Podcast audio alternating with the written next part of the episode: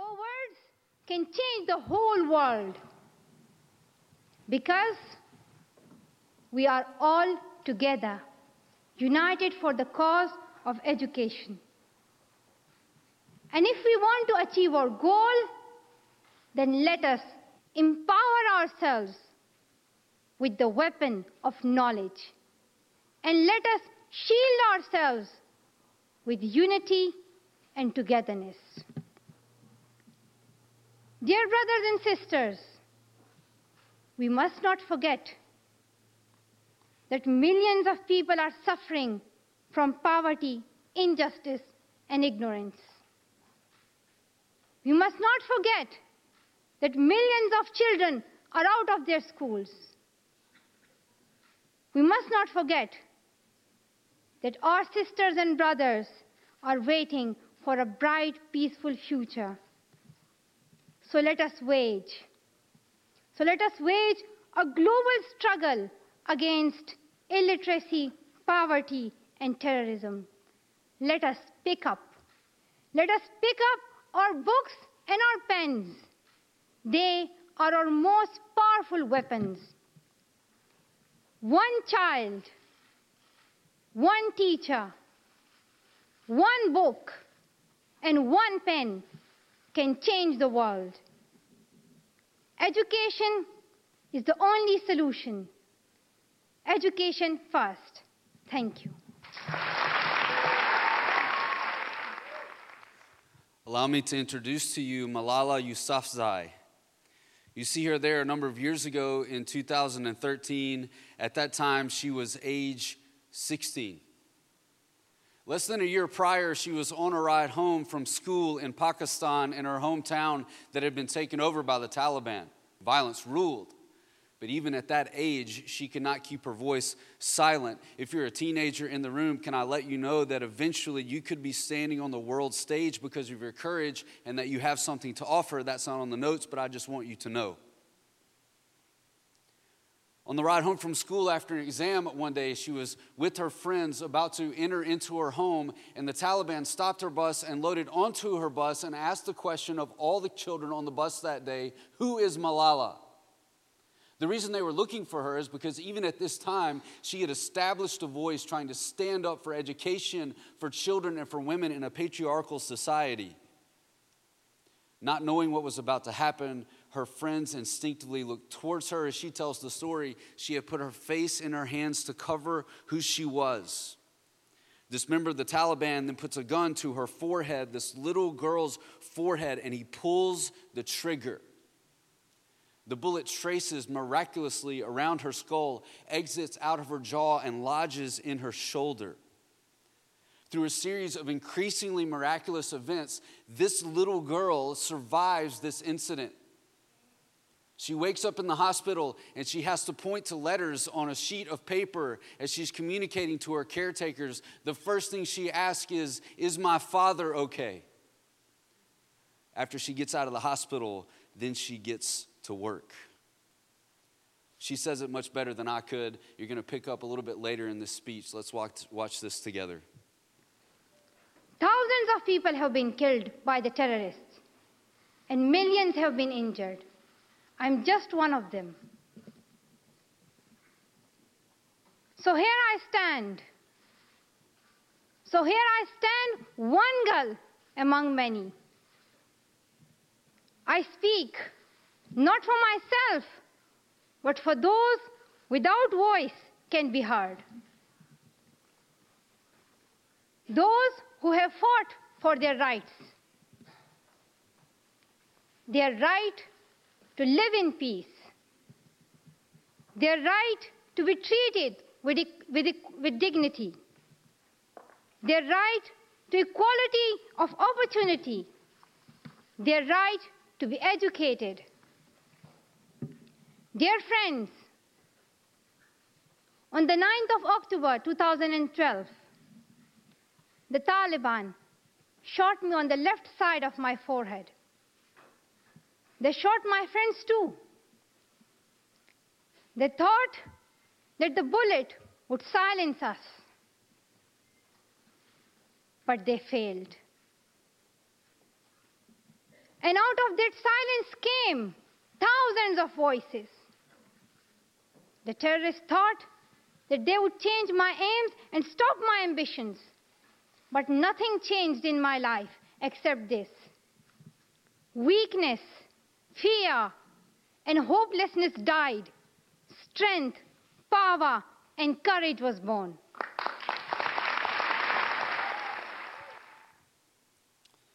It is staggering to think that God could use events in our life that seem like tragedy to kill the things in us that are prohibiting us from becoming who He has built us to be.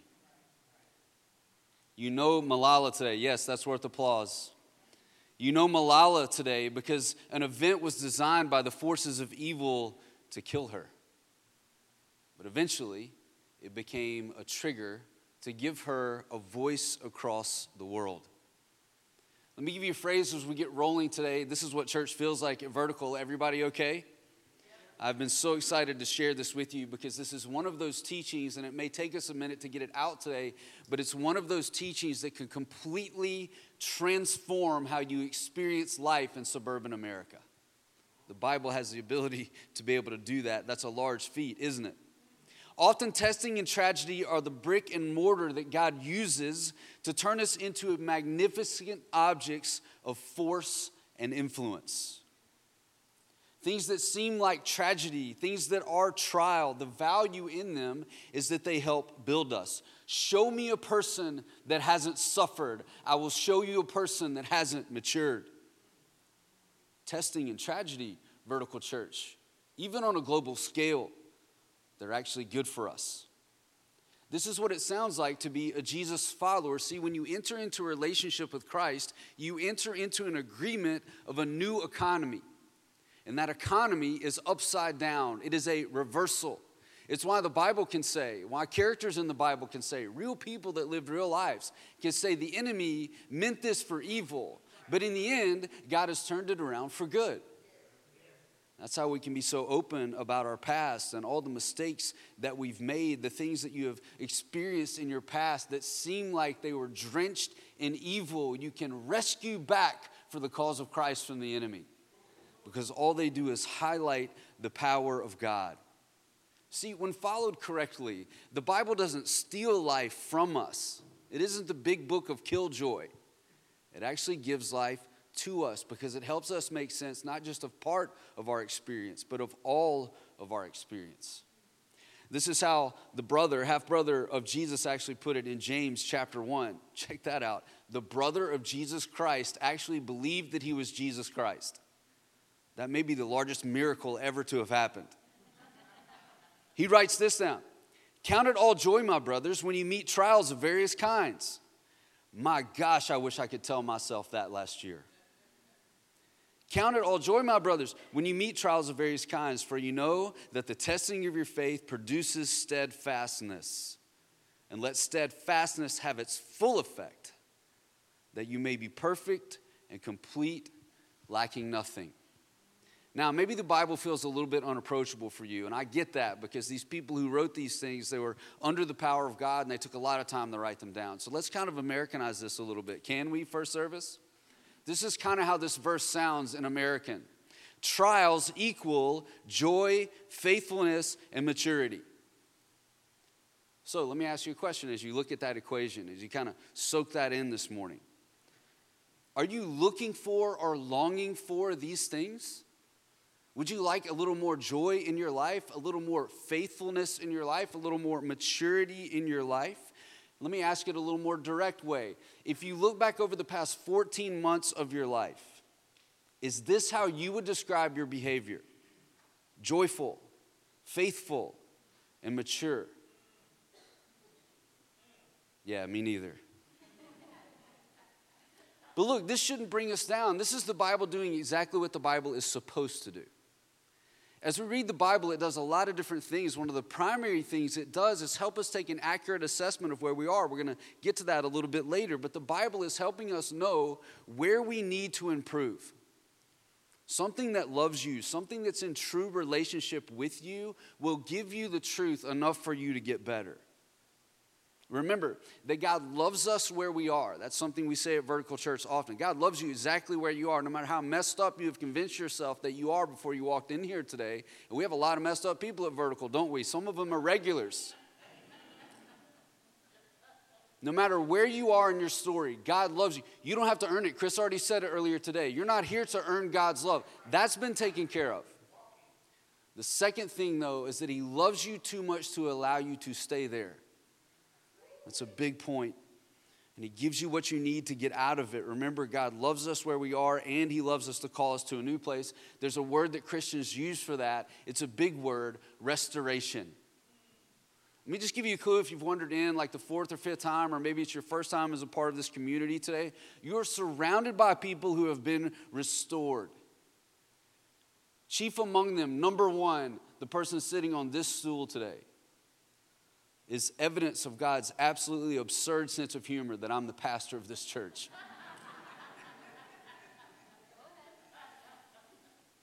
it's hanging on for dear life, everybody. Here's a big fact, and this is kind of outside of our series stuff, and maybe doesn't weave in perfectly, but I need you to know this today. God takes what's broken and He restores it. Oh, he doesn't judge it, He doesn't kick it out, He doesn't say earn it, He doesn't force you to buy a ticket. Your qualification is that you're broken, and that activates His love. Let's be honest though. Sitting in a church, especially in the American South, it feels very average for a pastor to stand on the stage and say, hey, where you are, you need to change that and get better. Does that make anybody else nervous? I grew up in that sort of environment. There's a lot of guilt and shame that passively aggressively goes on to the people listening to those kind of speeches. There's a few reasons in my life why growth, why being called to be built into something else, transformation, restoration, or change make me very uncomfortable. Let me just give you a few. The first one is honesty. Sometimes I'm just not in a mood to be honest with myself. Anybody else? It's difficult. I'm scared that I don't have the strength to face what God's calling me to face if I actually have to be honest about what's going on. You can tell I'm hitting that vulnerable place because grown men don't cry, right? Here's the second one lack of reps. Sometimes I just haven't put in the work to grow in my own life and in my story. And when I have to do something that I don't do very often, I get nervous that it's not going to go well. I get concerned that I can't accurately say where I am. So I do what most people do. I just check out. Anybody else have that strategy? You don't have to admit it. That's okay. The last one for me, and this is the most real, is failure. I hate failing. And I hate the feeling that failure gives me. So instead of having that feeling of being a failure, especially if I got, I've got to admit, this is where I am in my story right now today, and it's nobody else's fault. I just messed this up. Rather than having that feeling, I'd rather just go about my beautiful life on Gluckstadt and Catlett Road. These things stop us, but they shouldn't. So much of this comes down to one word brace yourself. We didn't put it on the screen because I don't want you to feel judged, but really these pushbacks come down to one word pride. If I'm unwilling to acknowledge where I am so that I can grow, I have a pride problem. Let me repeat that. If I am unwilling to acknowledge where I am so that God can take me where He wants me to go, I have a pride problem. Let me bring in an author, Ryan Holiday, very popular these days. He's not a Christian, but he's read the Bible more than me. You can see it on his Instagram. He says this in his book, Ego is the Enemy. One might say that the ability to evaluate one's own ability is the most important skill of all. Without it, improvement is impossible. Do you hear how Christian that sounds? He's so close to faith and he doesn't even know it. It's a beautiful point that he's making here. It reminds me of a verse in Proverbs. Let me read it for you Proverbs 16, verse 18. First pride, then the crash. The bigger the ego, the harder the fall. We should be putting that in public as much as possible. If we care about people before the crash, we should let them know. Here's another way to look at this we all possess a false sense of how ready we are right now you think you are more ready for what's coming next than you actually are. In fact, we have a phrase that we say in our culture, and we usually say it joking. At least that's the way I mean it. You're probably prepared for this. I was born ready. You ready for this double cheeseburger? I was born ready. I've been training since the Husky days. Back up. We say this phrase a lot I was born ready. But here's something that's closer to the truth those who are ready were built ready. There's a difference between being born some way and being built some way. And the most ready among us have been next to God for as long as possible to be prepared. We need to look no further to prove this point than the stories that God curated for the Bible, the story that He intended us to read to make sense of the world. As we talk about these examples today, I want you to think about the patterns in their lives. I have become a man obsessed with patterns. I have a lot of reasons for that, and we don't have time to go into that. But I do have one that I want to share with you. You'll recognize this phrase I believe now more than ever, those who don't know the past will be condemned to repeat it. Let me tell you what that means in my story. I've lived days in my past I do not want to repeat. I have no desire to go back there. There's nothing for me there except for the trap of the enemy. And if I don't remember my past, I will be condemned to repeat it. Let me take it a step further. There are days in my mom and dad's past, and their mom and dad's past, and their mom and dad's past that I don't want to go back to. There's nothing there for me. And in your own family, there's nothing there for you in those particular days. And if you don't know the past, you're going to be condemned to repeat it. Today, we're going to see the people who follow Jesus are built, they are not born. We'll see that Jesus was given time by Peter and so many other people as well. Over the next few minutes, we're going to take a blitz. Isn't that a great thing to hear from a preacher? We're going to take a blitz through a few lives that prove the people who are following Jesus well invested the time necessary over time to be built into what God created them to be. We are the raw material and God is the craftsman. But in order to be transformed into what He has for us to be, we have got to spend time at His shop and let Him work on us. It may feel painful, but He is a caring craftsman. Let's start with Ruth. Maybe you have heard of her. She's a famous person whose story is found early on in the Bible. She experiences tragedy in that her husband and her brother in law both die. She seems to be sad about the brother in law as well. As a result, her mother in law urges her the only sensible thing for you to do right now is return back to your people and to your homeland.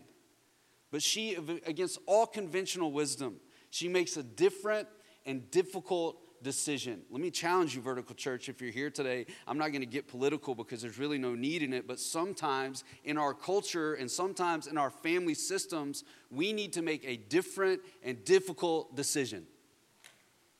If God Almighty is to turn the tide of history, especially in our neighborhood, sometimes we, like Ruth, have to make a different and difficult decision. We have her words recorded in this pivotal moment to her mother in law. Check this out. With this backstory, listen to what she said. She replies to her mother in law, Don't ask me to leave you and turn back. Don't you love the strength of the women in the Bible? Listen how embarrassed we were to say yes. Don't you love the strength of the women in the Bible? My gosh. Don't ask me to leave you and turn back. Where you go, I will go. Where you live, I'm going to live. And your people will be my people. And on top of that, your God is my God. That's a person who's been built.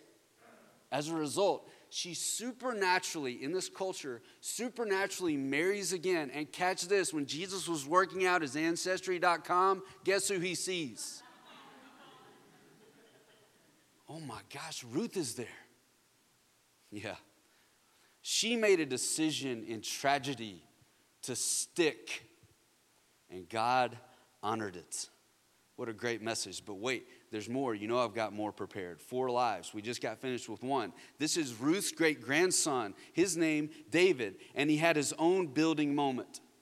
I love this. If you're a man in the room, particularly tune into me now because David's largest struggle was that he could not get validated by his father. In fact, what we see is he was a shepherd off by himself. He wasn't even part of the family crew in a lot of ways. His brothers went off to war.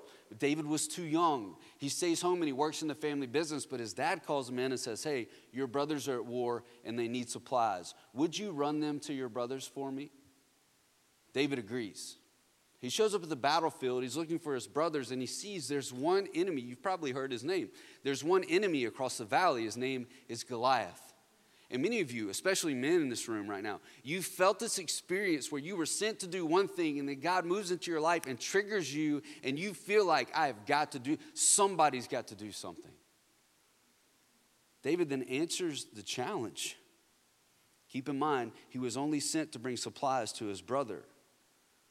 He famously defeats Goliath over the things that God had built in him when he was alone. As a result of this day and many days after that, David becomes the king, the most powerful man in his nation, refusing the identity of, for, of a forgotten shepherd taking supplies. He takes his rightful place as the most powerful man in the country. Oh, he makes his mistakes, but God used some things to build him. Everybody still with me? Let's move on. Those were from the first half of the Bible. Let's get to the second half of the story. There was a man named Paul. We talk about him a lot in church. We kind of have to reference him because he accidentally wrote most of the New Testament. But what you don't know about his story is he was a religious zealot. He was taught to believe in God in a particular way, and that system was extremely important to him. And Jesus disrupted his, his system. Doesn't that happen a lot? How often have you said, Hey, Jesus, there's a way we do things here? Paul is this way. He's on a ride. He's got in his mind like premeditated imprisonment and murder for the people who are following Jesus. And God interrupts his story. It's an incredible story. As he's on a particular road, God strikes him blind. It's difficult to get around when you can't see. He finds himself in a room blind, waiting. God then supernaturally contacts another man and says, Hey, I want you to go see Paul. That man says, You must be confused. This man kills Christians. We have a way we do things around here, Jesus. Incredibly, this man decides to be obedient to what God has called him to do. He goes over and he sees Paul. The Bible is very descriptive here because Paul, he never forgot this moment. But this man actually comes up and puts his hands on his shoulders, trembling, I'm sure. And the first thing that he calls him is his brother. See, in that room, Paul had a decision to make. He could either remain blind and run from God, or he could answer the trigger and the call to be built. Last one, you know, we couldn't mention this whole list without talking about Jesus. There's this fascinating story, really one of the only ones that we have of Jesus as a child recorded in the Christian Bible. He was 12 years old. People at 12 years old make weird decisions, don't they? Jesus was the same exact way his parents took a trip to celebrate a religious holiday. They had a great time as a family, and unbeknownst to his parents, when they left, when the festival was over, Jesus decided to stay behind. There's a large group of people traveling. So his parents just assumed, well, Jesus isn't with us. That's not bizarre. He hates us right now. He's 12. Nah, that's probably not true of Jesus. I need to take that back. They assumed that Jesus was with other family members. And it took a couple of days, probably, for Mary to convince Joseph hey, this is a serious deal. I can't find Jesus. Nobody knows where he is. So they pack up their stuff, and the Bible says that they double back to the town where the religious festival was. And do you know where they found Jesus? At church. How appropriate is that? The mom says, You had us so worried. What are you doing? Jesus looks at his parents and says, You should know by now. I've been sent to do something. You brought me to this religious festival, one that would be really, really important later on in Jesus' life. And he was triggered to leave his family and do the work that God had called him to do. Some of us, especially in the American South, our families have trapped us in particular ways, and we need to see that Jesus himself separated away from his family of origin to do the particular work that God had sent him to do. He seized the opportunity to be around the religious and talk about religious things. The Bible says that they were amazed at the way that Jesus could talk as a teenager. The Bible also says, Luke chapter 2, verse 52, here's what happened Jesus was built. He grew in wisdom. Making the turn now, let's talk about it this way. It was tragedy for Ruth. It was a family errand for David. It was attempted and premeditated murder for Paul. And it was a religious holiday for Jesus. All of these served as trigger events to grow the people involved. Here's what I want to tell you very plainly today Today, right now, in this moment, God is doing his part. There's evidence of this all around us. Look at the people in this room. Soak in the stories that you know about. Think about your own. God is at work. He's doing his part to build us, He's doing his part to rebuild this church. The question we have today is are we doing ours? Now, I'm not going to ask you a question that large without giving you the framework. You need to answer it well. In fact, this would be a good way, before we show this image, this would be a good way for you to talk about what God is doing in your life as you're attempting to be honest with the people in your life this week. I encourage you, start at your home and then work your way out with safe people that you can trust. Use this graph to talk about the activity of God and if He is building you. Let's take this image in. Here's what happens first you have the trigger. These people had their trigger, and God is going to move into your life and interrupt your story in a very particular way. It happens for all of us. Where are the Christians in the room?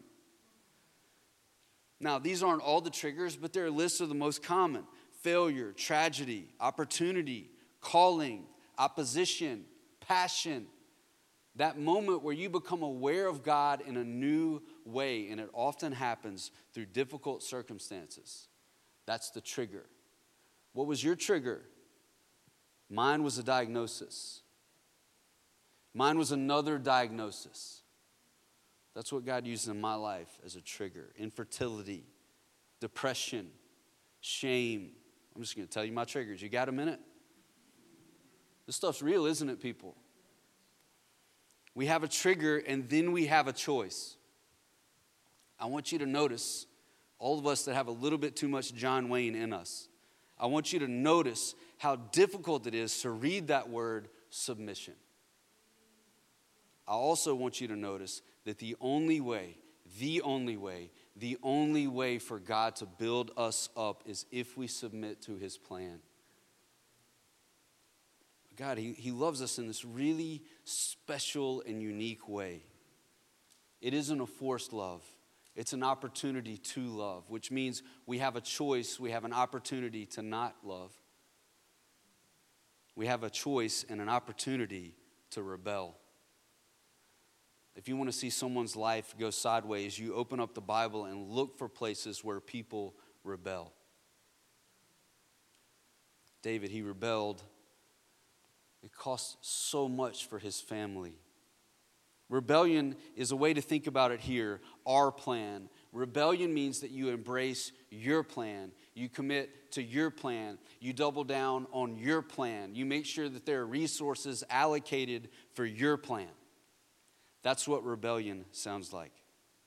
Submission looks like Jesus in the garden before he goes to the cross to save our souls.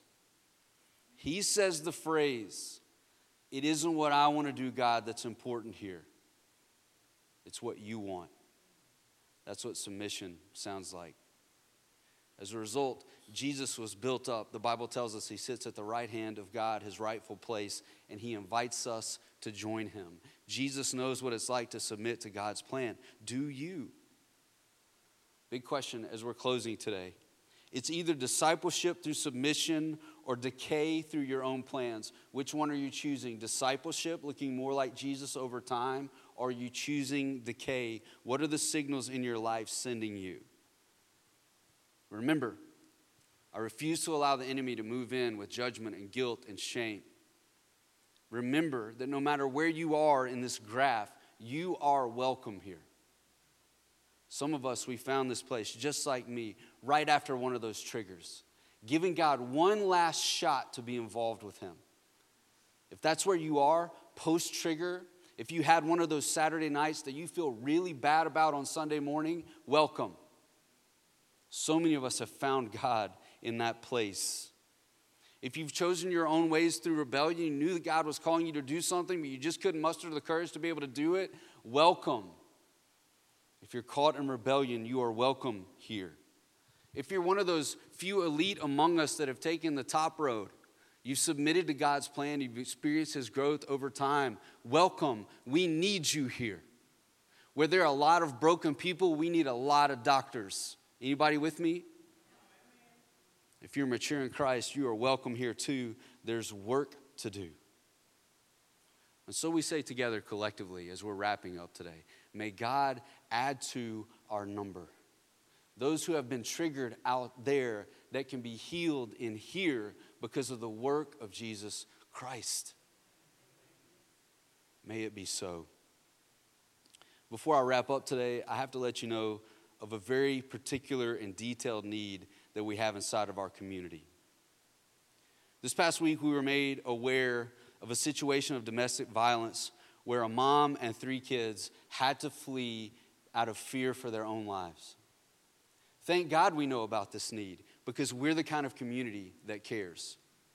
Let me be very specific with you right now. We have enough goods accepting one thing to look after this family in the short term, thanks to the generosity of one of our staff members. We don't need more clothes or more things related to children. What we need is money to care for this family long term. We need to get them to a situation where they can be safe and cared for, but that's expensive in America. Let me give you three options. Is that okay? I got 90 seconds left to make this pitch. The first option is that you give money to our Hope for Fund. Yes, that still exists, and yes, we are doing spectacular things still right now in our community. You can take a picture of a QR code, or you can go to our website and click on Give. You just drop down on that page and click Hope For, and you can give an amount of money, even $15. Imagine this, do the math. If every person in this room sacrificed one thing this week that was $10, you could change this family's life. I encourage you to do that. My wife and I are going to be doing the same right after this service. You can give money, and there's no shame in that. We need it. If you're a person that wants to go to a little more effort than that, I would encourage you over this month when you visit the grocery store, and I see you there, we're all there every three days. When you go to the grocery store, you think, I'm to get a gift card for this family. I'm to forego whatever special drink I get or special treat. For me, it would be the donuts, and I'm going to get a gift card for this family. The last thing they need for these supplies is an outdoor refrigerator at our staff's home where this family is being housed right now. It's a big addition to that one household. We need an extra refrigerator. If you know people in that business or you have one yourself, please let us know. If you get those gift cards and we're not here in the building, there's actually a mailbox just to the right of the double doors as you're entering in the building, an old school mailbox. You can just drop those gift cards or any monetary gift that you would like to. And our commitment is any of that money that comes in is going straight to this family. You know why? Because sometimes people need to meet Jesus through practical needs being met. We don't want anything from this family. We don't want any glory for taking them in. In fact, we're pushing away from attention but I would love for this community and these two services to satisfy their physical needs through giving for the next six months. I think we can do it. Take that step if you feel God tugging on your heart to be obedient to that. Let's pray quickly. God, this morning, just with this lightness and humor and seriousness and worship, I just feel like we have experienced your character start to finish. I thank you for that. I thank you for meeting us here in this service that felt more like an experience than something to check off the box. God, we give you credit for that. We give you honor for that. We thank you for loving us in a way that commits you to building us over time. That's faithfulness. Be with us this week. We need you to make it in Jesus' name. Amen. Thank you guys.